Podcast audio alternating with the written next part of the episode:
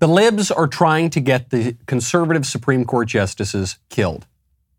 That's the only explanation I can come up with as to why a left wing group just released the home addresses of Amy Barrett, John Roberts, Sam Alito, Brett Kavanaugh, Clarence Thomas, and Neil Gorsuch. The group, which calls itself Ruth Sent Us, said, quote, Our 6-3 extremist Supreme Court routinely issues rulings that hurt women, racial minorities, LGBTQ, and immigrant rights. We must rise up to force accountability using a diversity of tactics. Rise up. Force accountability. Diversity of tactics. You'll notice peaceful protesting is only one tactic. Not hard to figure out what they mean by diversity of tactics. But this is just one radical group, right? Just some fringe leftist terrorists that have nothing to do with actual Democrats in power, right? No, actually. It turns out that the Democrats in power at the highest levels of power are refusing to condemn the threats and intimidation. These activists posted a map with the home addresses of the Supreme Court justices. Is that the kind of thing this president wants to help your side make their point? Look, I think the president's view is that there's a lot of passion, a lot of fear, uh, a lot of uh, sadness from many, many people across this country about what they saw in that leaked document. Uh, we obviously want people's privacy to be respected. We want people to protest peacefully if they want to to protest. That is certainly what the president's view would be. Listen, sometimes people get passionate and they send violent mobs to scare or even attack the families of judges. Okay, that it's passion, right? Even by the lib standards, it is hard for me to believe what I am hearing from Jen Psaki.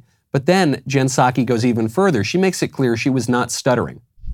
So he doesn't care if they're protesting outside the Supreme Court or outside someone's private residence. I, I don't have an official U.S. government position on where people protest. I want it. We, we want it, of course, to be peaceful, and certainly the president would want people's uh, privacy to be respected. But I think we shouldn't lose the point here. The reason people are protesting is because women across the country are worried about their fundamental rights that have been law for 50 years. Their rights to make choices about their own bodies and their own health care are at risk. That's why people are protesting. They're unhappy, they're scared.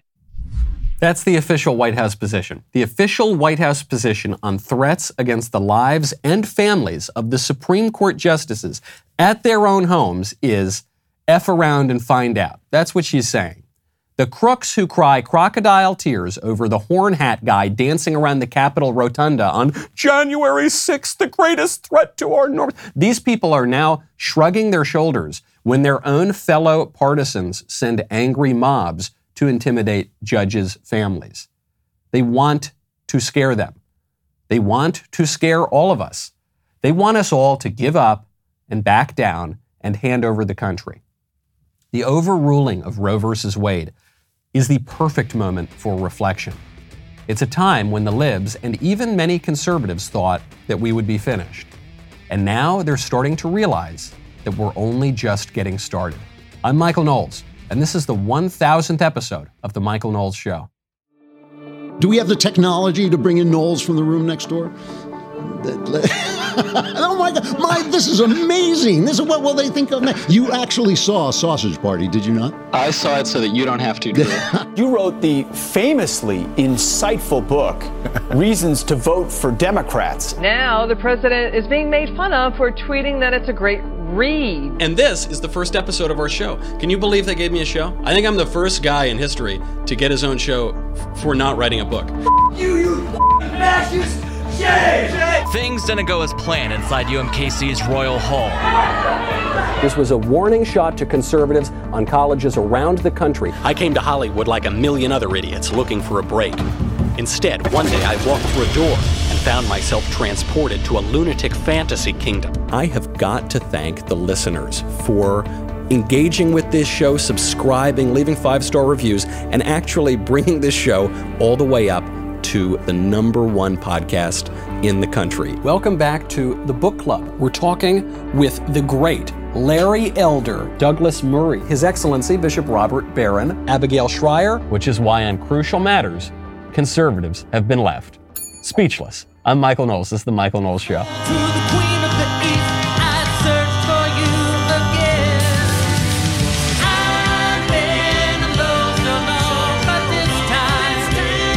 the confines of transmissibility now going to be loosening up and broadening up. I would like to see a dramatic diminution of the personal interaction that we see. Whatever it takes to do that, that's what I'd like to see.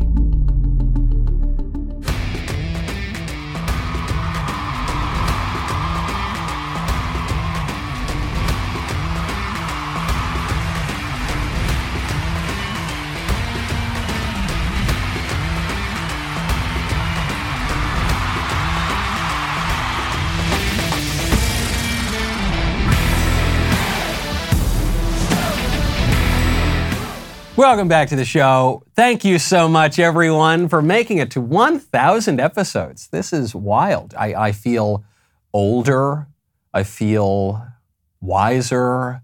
I feel so grateful to all of you for, uh, for sticking around for 1,000 episodes. My favorite comment yesterday from Tonisha Rapp, who says, Coming from someone who used to be a pro choice woman, watching the coverage on the leak and seeing all these women just absolutely refuse to show any empathy for human life and their body makes me so sick.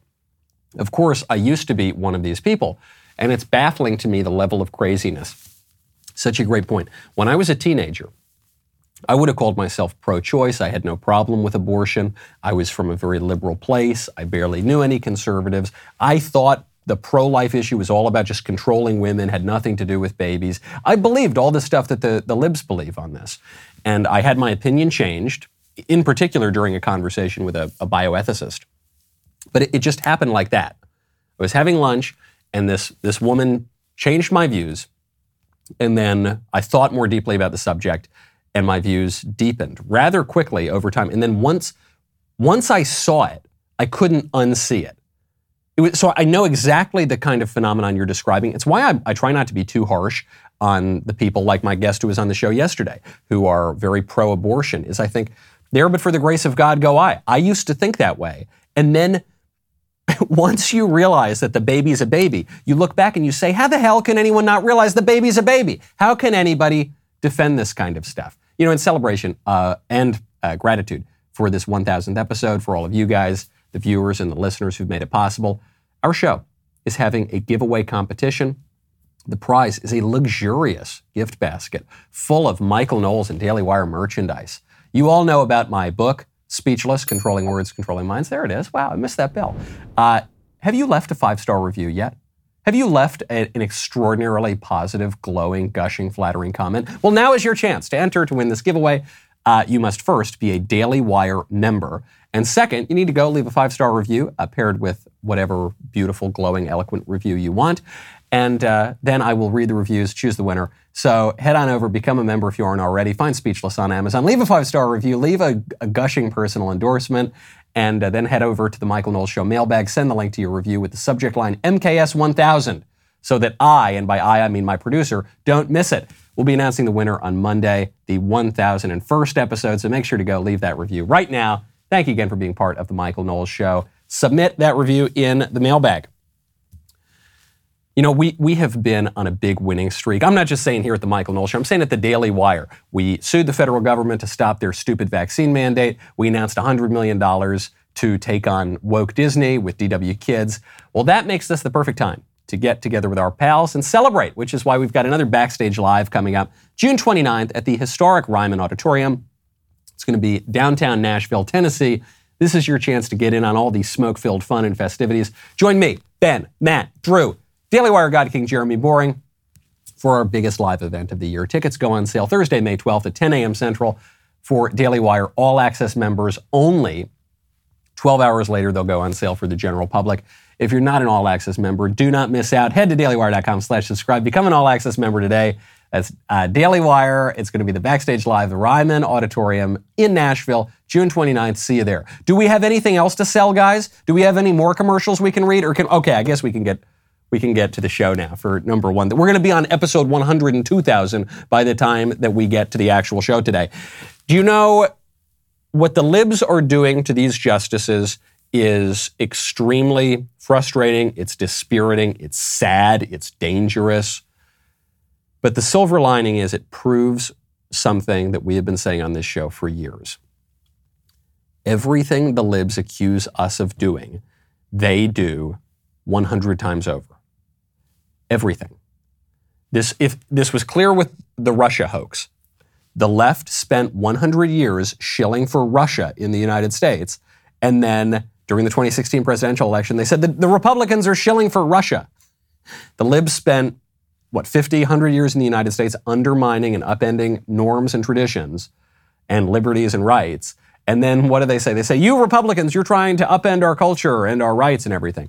And then the libs said in 2020, or January 6th, 2021, the, the conservatives are posing a violent threat to America to upend our Constitution. Now, what are they doing? They're sending violent mobs to the homes of Supreme Court justices where their children sleep, and the White House shrugs its shoulders and say, well, yeah, we don't have a position on where people protest.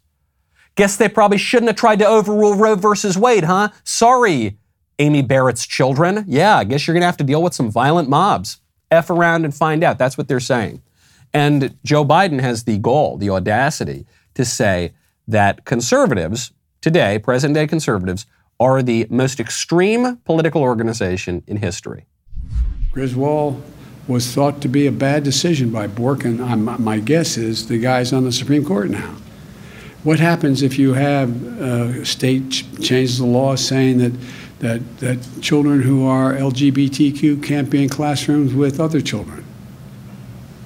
Is that, is that legit under the way that the decision is written? What are the next things that are going to be attacked? because this MAGA crowd is really the most extreme political organization that's existed in American history, in recent American history.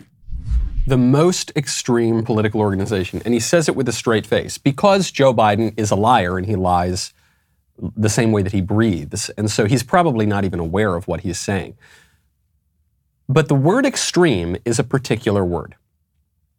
I'm not even, well, I am saying that the stuff the conservatives are doing generally is good and the stuff the libs are doing generally is bad. And I'm sure Joe Biden also thinks that the stuff conservatives are doing is bad and the stuff liberals are doing is good. But he used a different word. He said extreme. And on this point of extreme, there can be no debate. The libs are the extreme ones.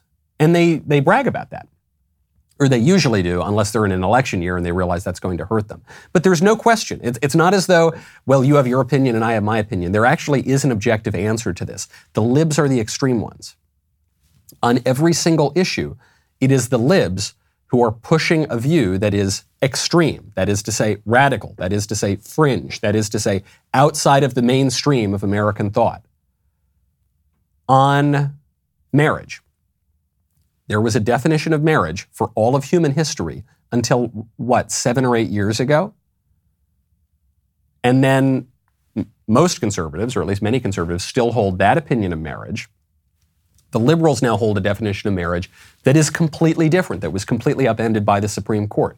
Whatever you think of the definition of marriage or what the definition of marriage should be, it is undeniable that the libs' position is the extreme one. That's the one that's out of sync with all of history and every civilization and the mainstream thought.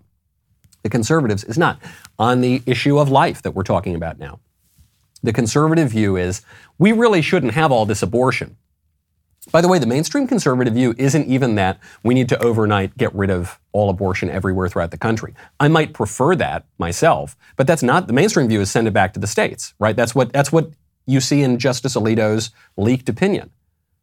The, the left wing view is abortion on demand without apology until the moment of birth, and in some cases, actually after birth. There was a bill that was floated in California to permit abortion after birth. I'm not joking, in the perinatal period. The former governor of Virginia, Ralph Northam, said that after birth, if a mother didn't want her baby, in certain cases, they would make the baby comfortable and decide if they want to kill it or not. Which is the radical, again, regardless of your view on life or abortion or anything like that, which is the extreme view? It, it's it's not difficult to discern. The libs view is the extreme one. On immigration, the conservative view is hey, maybe we should reduce all of this immigration just a little tiny bit, at least illegal immigration. That's the view that's held by the vast majority of Americans. The Democrat view is open up the border, let in 3 million people a year, 1 million legal, 2 million illegal, at least it's probably going to be more than that. No human being is illegal. Let's take down the border wall. Let's let even more people in. On every single issue, it is the Democrats who have the extreme view. You might even like that extreme view. I don't, and you probably don't either. But even if you do, there is no question the Democrats right now are the most extreme political organization in the country. It's the exact opposite of what Joe Biden said. It, it it's almost by definition. We it, we conservatives generally are happier with the way things are in tradition, in custom, in the rule of law. It is the radicals who want to come in and subvert that kind of thing. We are not the aggressors in the culture war. Now, the culture war is ratcheting up. People are getting really, really aggressive, and they're, they're going to try to use your data against you, okay? So you got to protect it with ExpressVPN. Go to expressvpn.com slash Knowles. If you are using the internet without ExpressVPN, that is like leaving your laptop exposed at the coffee shop table while you're doing your taxes and you decide to run to the bathroom. Doesn't make a whole lot of sense. Most of the time, you're probably fine, but what if one day you come on out and your stuff is gone? And your information's gone and your physical stuff is gone? That would be crazy. Every time you connect to an unencrypted network, cafes, hotels, and airports, any hacker on the same network can gain access to your personal data. That's passwords, that's financial details, that's everything. It does not take much technical knowledge to hack someone. Just some cheap hardware is needed. A, a smart 12 year old could do it. Your data are valuable. Hackers can make up to $1,000 per person just selling personal info on the dark web. It's super easy to use. Just fire up that app, click one button to get protected. It works on all devices, phones, laptops, tablets, and more. I don't go on my devices without ExpressVPN. I love it. I rely on it on my phone, on my computer. Secure your online data today by going to expressvpn.com slash Knowles, E-X-P-R-E-S-S-V-P-N.com slash Knowles. Get an extra three months for free. expressvpn.com slash Knowles. We are not the aggressors in the culture war. I have had the distinction over the past two days of being condemned not just by one, but by two American universities. Isn't that amazing? One of those universities is BU. I spoke at BU a couple of weeks ago, a few weeks ago. I, I gave a talk, and uh, the the BU administration really tried to shut this thing down. So I had a sold out crowd, and then there were people who had shown up for a a standby line because there was some talk that there might be a kind of a walkout. Then, for whatever reason, it was the police chief or the deputy police chief. There was there was one guy. Generally, the people we worked with at this event were very nice and very accommodating. But there was this one dude. I think it was the deputy chief who just wouldn't let people in, wouldn't let half the audience in, wouldn't let our photographer in. We couldn't even get photographs of the event. Made the standby line disperse and and sabotaged the event. And then at one point, a bunch of the libs in there stood up and yelled and screamed, and they sort of walked out too. And then they wouldn't let anyone come back in. So it was, it was a bit of sabotage, but we at least got the, the speech out. And now the, the BU student government has just issued a formal condemnation of me. Said we're disappointed and frustrated by the Boston University administration's allowance of a speaker who is openly transphobic and actively seeks to erode and endanger the LGBTQ community. Students expressed their concerns about safety, and the BU administration continued to be silent and allowed for the event to occur. We fully believe in freedom of speech and, and expression. However, there you go, there's that however. However, not for Michael. However, there is a line between free speech and hate speech that must be drawn. Okay. Obviously written by not very well educated undergraduates. They accuse me of being transphobic. A, a phobia is an irrational fear of something. I don't have any fear of people who have strange sexual confusion. I certainly don't have any irrational fear of that. I'm simply making the observation that men are not women and boys are not girls, and that it is wrong for a society to pretend otherwise because it's a lie and it's a delusion and it doesn't help anybody, not the people who are confused, not the rest of society that has to pretend and be made to lie. We just shouldn't tolerate that because it's just not true. Regardless of what you think about the transgender issue, my view is not the extreme one. my view is not the, the radical one. My view that men can't secretly be women is the view held by statistically all human beings everywhere throughout the entire history of the world until five seconds ago. The view that men secretly can be women and are women and we should treat them as such, that is the extreme view. That is the radical view. That is the aggressive view in the culture war. Now, I expect this kind of thing from Boston University. BU is a liberal school in a liberal town, in a liberal state. Okay, I'm, I'm not terribly surprised. But it gets even crazier because we just found out a couple of days ago that another university had invited me to speak, and the school itself, the school administration, preemptively shut it down. And the school was not some radical secularist school. It's not supposed to be. It was a Catholic school. And they took issue with me for holding a, the Catholic view of sex and, and gender and, the, and human nature. This school is the uh, University of St. Thomas in Minnesota. And uh, the school said uh, this was the university and the student government, so the university leaders and the student government said that they would not permit this student group to bring me to campus because I had made comments on transgender issues that the university had deemed were in violation of the quote, commitment to dignity and diversity.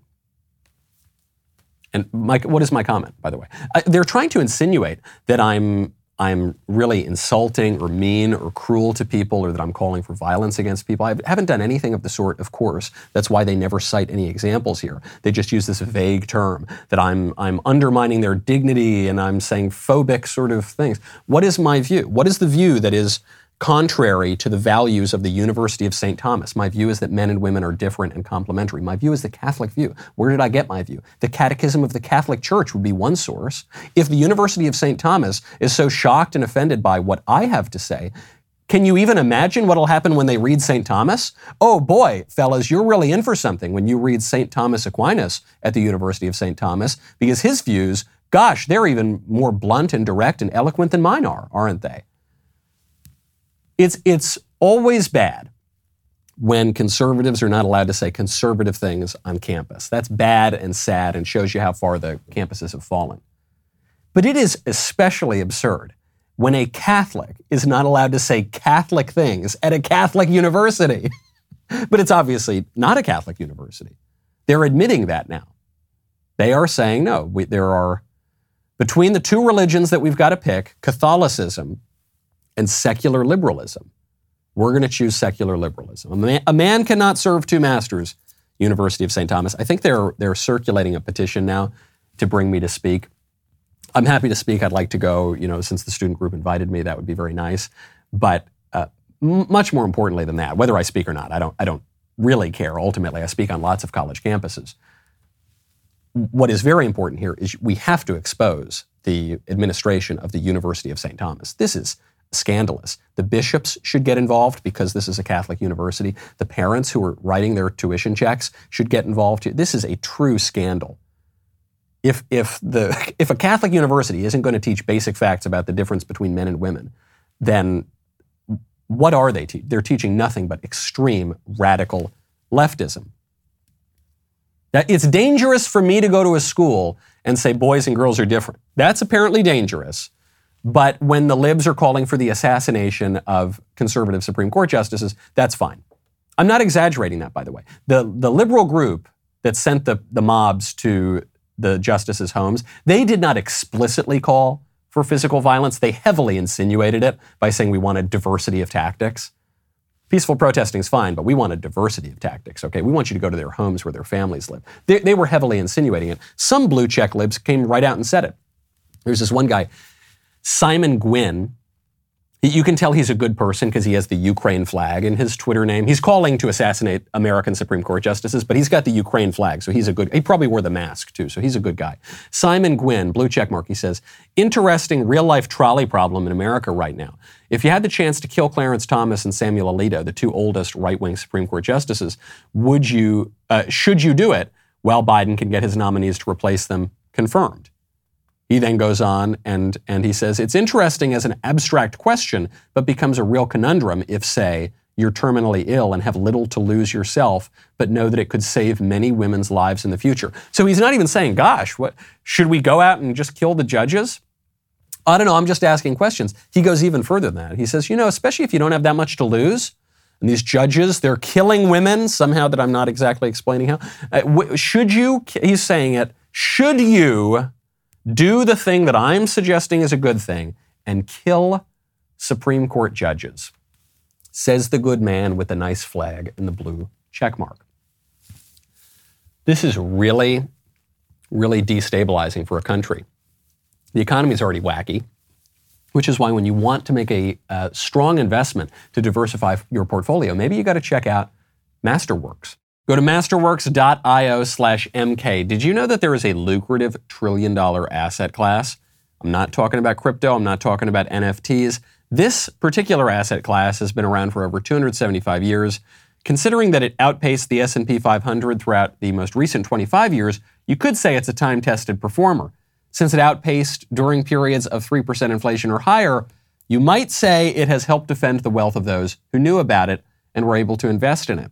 While everyday investors are usually out of the loop on this, I'm giving you the inside scoop and priority access to this asset class. But it's just too long to reveal in a 60 second ad read, so head on over to masterworks.io slash MK. That's masterworks.io slash MK. Before deciding to invest, carefully review important disclosures at masterworks.io slash CD. This guy, Simon Gwynn, this blue check mark on Twitter, liberal blue check, suggests that the libs should go and assassinate Sam Alito and Clarence Thomas in his thought experiment. He's since deleted the tweet, which was allowed to stay up, by the way. The Twitter didn't take it down. But he's since deleted the tweet. He says, okay, you know, look, I get it. I'm catching a lot of heat for this, but but that was his suggestion. And I actually think it's a good thought experiment because it exposes the extremism of the libs, but it shows you the whole issue of abortion. The, the thought experiment that this blue check poses is should we commit an action that is intrinsically immoral to achieve an end that we think is good? even though it's not really good, but we think it's good. That's a perfect analog for abortion. Abortion poses this question to people Should we commit an action that we know is immoral, namely killing a baby, to achieve an end that we think is good, namely allowing women to go work at the widget factory more easily and not have to deal with children and go, I don't know, sleep around in New York City or something? an end that is not actually good, but we are told it is good because feminists say it's very liberating for women to be able to kill their children and not have any attachments to family and to be totally autonomous individuals that just go on lots of Tinder dates every night and have fleeting casual sexual relationships until they're too old and the men aren't interested in them anymore. And then they just continue to work for whatever man in a position of middle management is that uh, they have been convinced is a flourishing life. Not to put too fine a point on it, but that is, that is the agenda here. That's the really bleak outlook. And yet, the, the women are told, no, having a family, that's, that's oppressive, that's terrible, that's going to really harm you and, and make you weak. But going to work for some other man in the city, some other man who doesn't care about you and considers you expendable, and going and sleeping not with a husband who loves you, but with men who just treat you for their own pleasure and then cast you aside. That is somehow empowering. Completely backwards. So it's the, the good that we are told is going to be achieved in the end by killing the Supreme Court justice or killing the baby. The good is not really a good. It's t- that's totally dubious. But the question then, even if even if there would, were a good outcome that might come from it, it still doesn't justify. It doesn't justify committing the immoral action of killing the judges. Doesn't justify killing the baby. I was asked at Yale uh, a few weeks ago with Senator Cruz. Some guy came up to, to play a prank and get some jokes from his friends, and he said, Would you perform a certain sex act on a man if it would solve world hunger?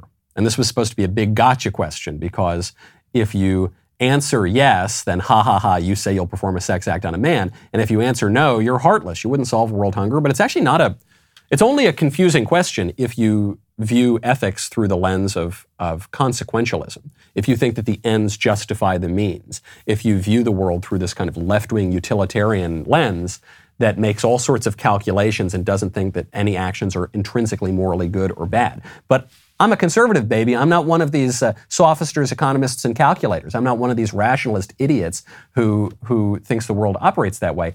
I think that actions are good and bad in and of themselves, and that's the only thing that matters.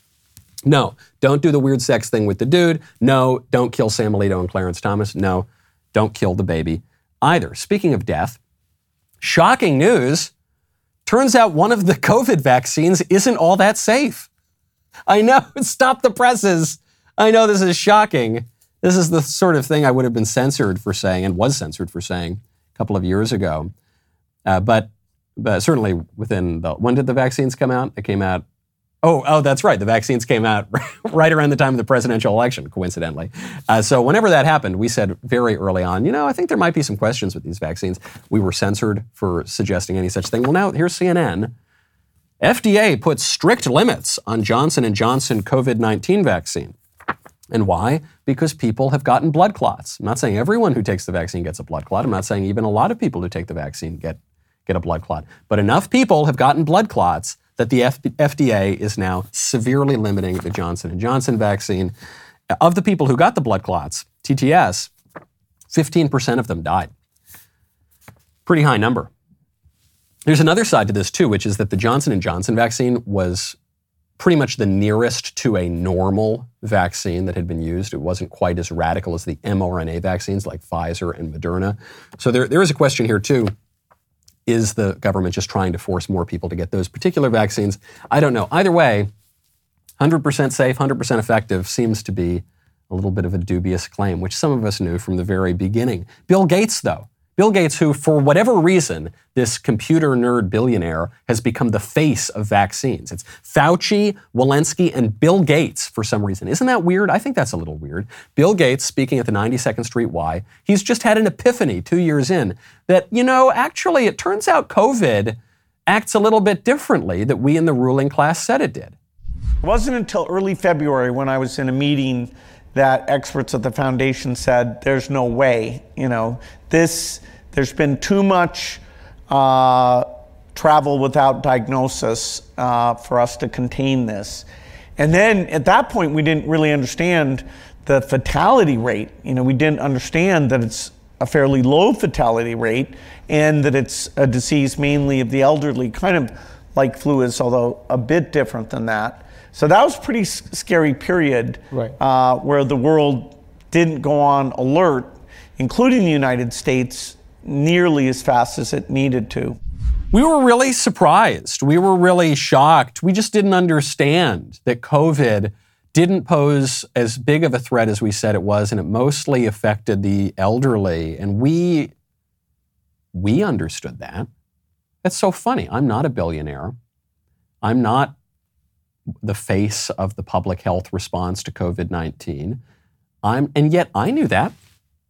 I knew that pretty much from the very beginning that COVID was not as dangerous as they were all saying it was and that it affected mostly very elderly people. I, you knew that. Didn't you knew that? I think you probably knew that. You suspected that.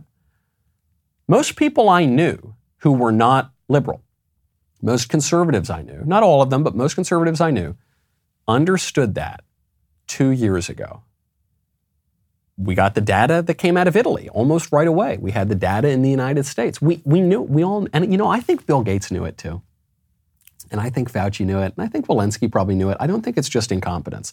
I think that either they're the dumbest people on the face of the earth, which is pretty surprising, or they knew it and they just decided to drag this whole thing out to take more power and to take more money. The two years of the COVID lockdowns, the public health response, represented the largest shift in wealth from the lower classes to the upper classes in the history of the world. The two years of the COVID response represented a major shift in power from the people and from the states to the federal government, to technocrats, and to international organizations. Oops! And oops, we got it wrong, guys. Wow, who could have seen it? Who could have seen it, Buster? I don't know. All of us could have. And now you have the audacity to urinate on our leg and tell us that it is raining. Speaking of water, very important to go check out One More Wave. Go to 1mwave.com slash daily wire. I am so excited to talk about this company that is really making a difference for our nation's veterans. That is One More Wave. One More Wave uses surf therapy to help veterans stay active, engaged, and connected. The founder of One More Wave, Alex West, is a retired Navy SEAL who noticed that for many veterans, especially those with adaptive needs, standard off the shelf surfboards and equipment were off the table. So what did he do? He created a team of surfboard artists and surf instructors to work with grant recipients to design the custom equipment for their experience, level, and physical needs. From there, One More Wave connects veterans to their global network of surfing volunteers who empower them to heal through surf therapy from coast to coast. Fresh salt air, sunshine, and the exhilaration of flying down the face of a wave keep more and more veterans coming back for more. Since 2015, One More Wave has empowered over 500 veterans to find healing and community through surf therapy by providing custom surfing equipment and community. They need your ongoing support. Help fund 10 new surf therapy grants by going to 1mwave.com slash dailywire. It's the number one, letter M, wave.com slash Daily Wire. Sign up to become a monthly sustaining donor. The average veteran grant costs 2500 bucks. Every tax-deductible donation counts. Help us to continue to support those brave men and women who've given so much for this nation. 1mwave.com slash Daily Wire. Become a, a sustaining member. One More Wave is a 501c3. Your donation is tax deductible. 1mwave.com for more information. We're so excited, guys. We're about to come up to my favorite time of the week, the mailbag, when I get to hear from all of you. But we've hit episode 1000. The, the libs think that we're reaching the end. They think, oh, Roe versus Wade is, we're, we're just, we're reaching the end of the conservative movement. No, we're only getting started, both in politics and on this show. Uh, we got a lot more fun content coming up, stuff that I, I can't tell you all about it uh, just yet but some changes to the show, some some new content coming out for the next 1,000 episodes. One piece of that, I had the uh, opportunity to sit down recently with the smartest man in the world. Before we get into metaphysics, the existence of God, free will, politics, culture, I know people are going to be asking, why is the smartest man in the world living on a farm in the middle of Missouri? I would read these books. I was living in a covered wagon. They call it a sheep wagon. Reading Bertrand Russell and Albert Einstein. Reading Bertrand Russell and Albert Einstein. And it occurred to me these two things really need to be put together. The CTMU is the cognitive theoretic model of the universe. This is your theory of everything. When you take away the points, those zero dimensional points, now all of that disappears. They look at everything in a Cartesian theater. Do we have free will? And a real manifold is just a space consisting of points in which each point has a locally Euclidean neighborhood. Can you put that into more basic terms? What was it you you need to understand about this? Traditionally, it's understood that Satan and Lucifer are the same. Is the devil real? Oh yes. This is uh, pretty much inescapable.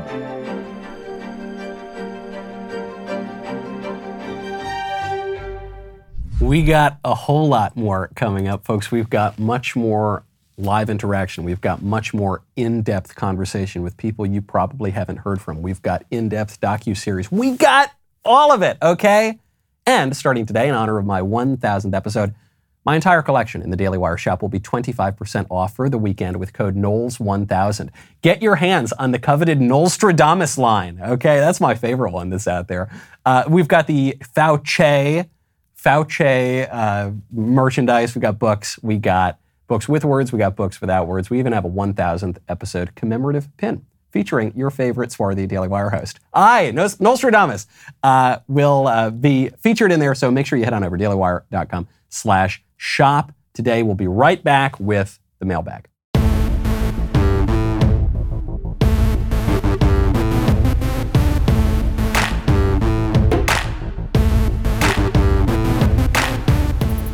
Welcome back to my favorite time of the week when I get to hear from you in the mailbag, which is sponsored by Pure Talk. Get unlimited talk, text, and six gigs of data for just 30 bucks a month. Go to puretalk.com, shop for the plan that's right for you today.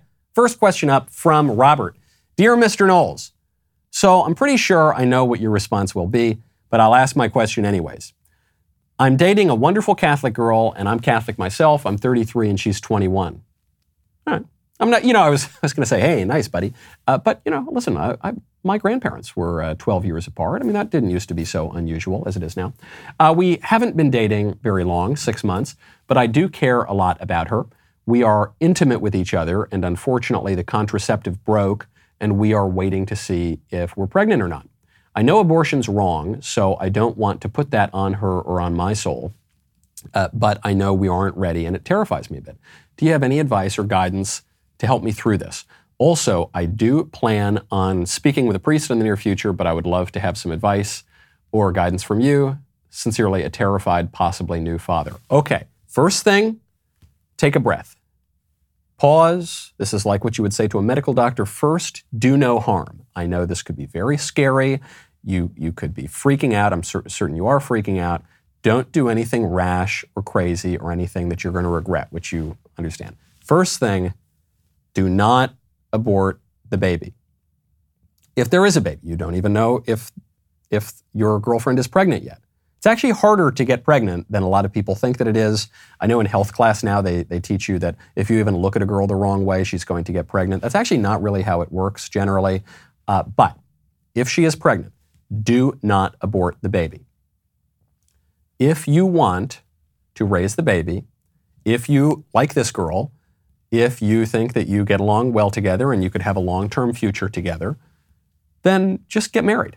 Get married quickly. It's okay.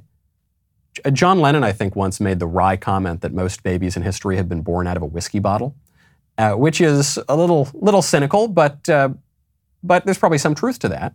And uh, there have been shotgun marriages that have turned out really great. Okay, so if you like the girl and the girl likes you, and you think this could be a serious thing, and you were thinking that while you were dating her, huh, we might really end up together, and now you're in this situation where you might have a baby, well, look, that might be an opportunity to get married and you don't need to bury your head in shame about it. And you don't. Need, you can just get married. You could have a good life. If you say no, we're, we don't want, we really don't want to get married, or we really don't want to raise this baby, then give the baby up for adoption. You can do that. Again, you don't need to bury your head in shame about that. Adoption can be a very beautiful thing. There's an estimated 36 couples in the United States for every single baby put up for adoption. So you will find a loving home for this baby if you want to do that. Okay. Now, putting those questions aside for a second, what should you do into the future? Uh, you should stop doing that thing that, that only married people are supposed to do because, well, I guess you've just proved it, right? Because these sorts of things can happen and sex is for a purpose. And yep, I know it's a fallen world and we live in a time of casual sex. And so I'm, I'm not really passing judgments here on you, but I am passing a judgment on the action. And you recognize that now too. So you and your girlfriend should cut that out. And then, you know, get married and uh, you know then go to town, have a good time. Uh, you say you want to go talk to a priest about this. Yes, you should go to a priest, confess the sin, perhaps get some advice. Probably the priest is uh, more thoughtful about this than I am. But there it is. That's I'm giving you a very technical answer because I know that you are in a, a really technical moment where you're going to have to make certain decisions and you're going to have a lot of cultural pressure to uh, push you in the wrong direction. Do not do that. First, first things first, do no harm, and then potentially look at this as a good opportunity. From Michael. Hey, Michael, longtime listener, love the show. Question regarding another recent mailbag question. You said we should just move on and understand that the libs might have been going through something uh, and not let their insane COVID shtick get to us. My question is what are your thoughts on the people that still buy into the insanity, even as we are well into year three? Thanks for the amazing show. Great question. I was asked this a week or two ago. They said, Look, I, am just so angry at some of my friends and relatives who wouldn't see me during COVID, who were so crazy about it. It's hard for me to move on. And my answer was, You just move on. It's okay. Look, they were neurotic, they, they lost their minds. Uh, you did not. But look, kiss it up to God, suffer silently, move on. If you don't want to lose your friends and family, it's okay. Be, have a little grace. Uh, what if your friends and family are still sticking with the COVID mania? Well, you should laugh about it not in a mocking way, but as a sort of, hey, guys, you know, come on, it's over.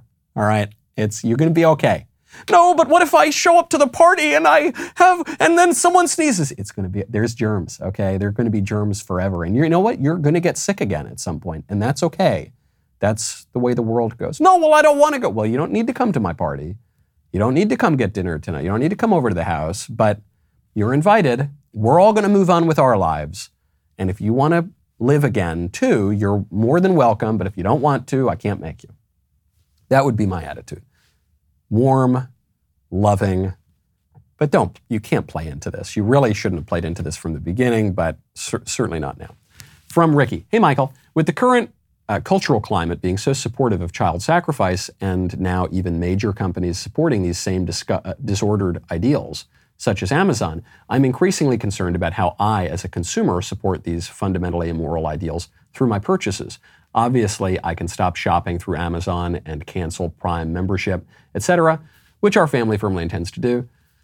But it's increasingly hard to know where other companies stand on this issue too, or whether they are supporting organizations like Planned Parenthood. How do you go about vetting where you shop and learning about their political beliefs so as not to inadvertently support abortion? Well, you, you are supporting abortion. By living in the United States, you're supporting abortion. Your tax dollars are going to Planned Parenthood. And Planned Parenthood is butchering babies, and it's an abortion mill.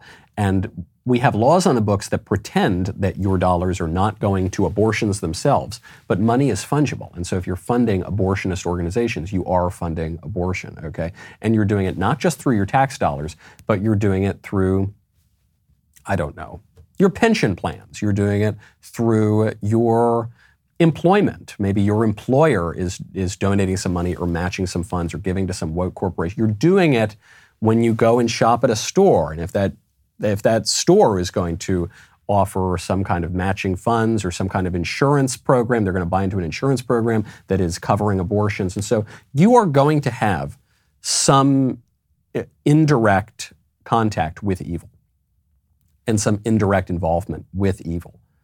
It's, it's almost unavoidable. I guess not totally unavoidable, but it's, it's practically almost unavoidable. Uh, and, and so there is a distinction to be made with indirect uh, indirect association with evil and, and direct evil actions. Uh, where does Amazon fall on that list? I don't know. I don't know exactly. They said in a, in a company meeting that they would pay for their employees to go travel out of state to get an abortion. That seems to be like a heightening of their, of their contact with abortion and their involvement with it. But lots of companies do lots of similar things. I, I, remember some years ago, Starbucks said that as part of one of their charity drives, they would match to a certain amount of money uh, a donation that the employees made to their favorite charity. And one of the charities was Planned Parenthood. Does that mean we can't get coffee there anymore? Well, I don't know. I think if you apply that kind of a threshold, then you can't really participate at all in the economy whatsoever. Um, so, uh, you know, th- this is going to be an unsatisfying answer to you, but I think it's a simple answer.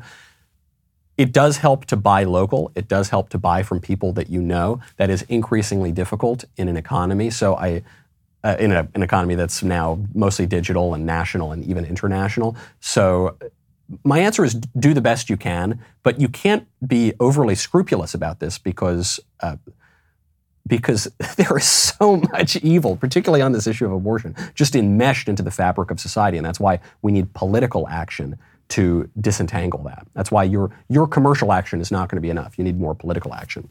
From Anonymous Dear Mr. Knowles, what can a nobody like me, who will never have more than a handful of followers on social media, do to help the conservative cause? Do I just like stuff? Do I just post and retweet? Keep in mind, I don't anticipate ever having any followers really. What practical thing can a guy like me do to help, even if I'm largely irrelevant?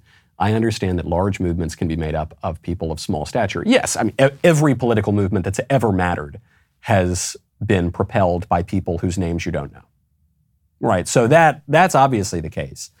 In terms of social media, even if you don't have a lot of followers, it actually does help to post things because the more shares that something gets on social media platforms, generally the more momentum it can get. It can pop up higher in the algorithm.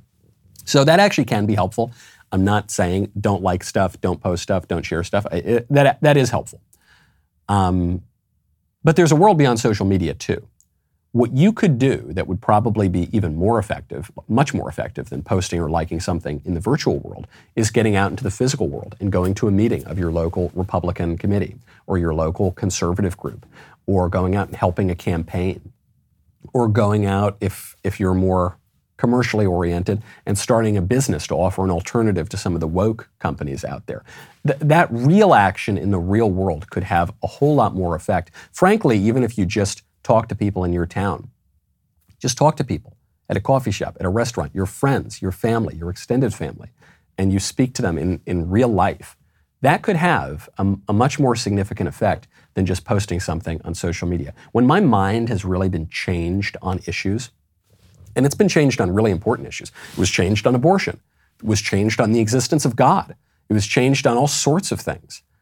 Generally speaking, it was changed because of face to face interactions.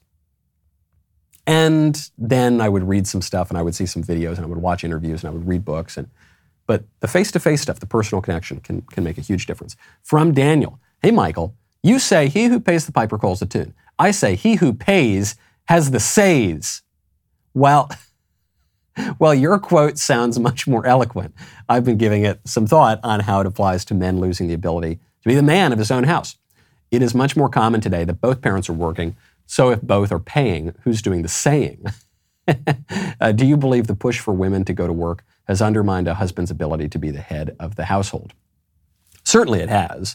I don't think it necessarily does, because even this whole idea of women working uh, really is a bit of revisionist history. Women have always worked. Women have always worked as hard or harder uh, than men have.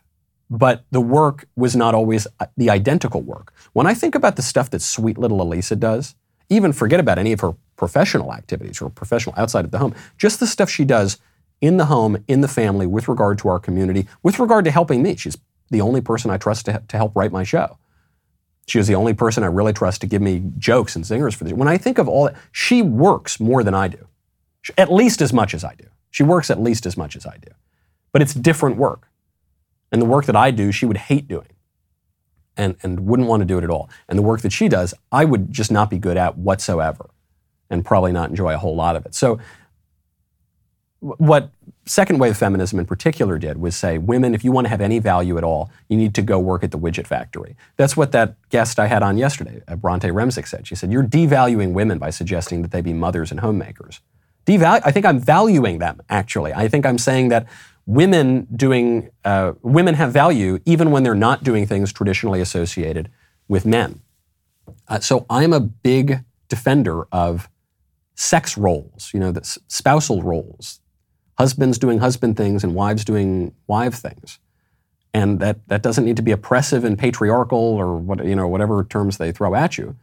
It means that there's a role for men and there's a role for women, and, and, people are happier when they when they do those things. And you can support one another, and you can both work, and you can have respect. And you, I'm not even saying that women can't work outside of the home, but if if there is a a recognition that uh, men and women are different and complement one another, you're going to get along much better. Uh, John Wayne made the point that America is actually a matriarchy, always has been, that women wield so much more power than men do.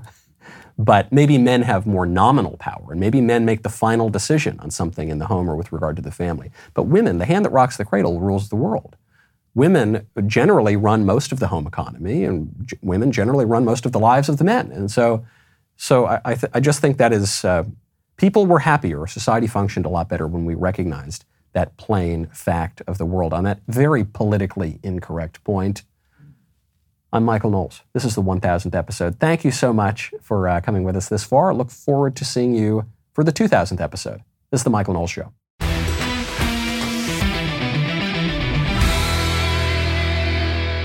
If you enjoyed this episode, don't forget to subscribe.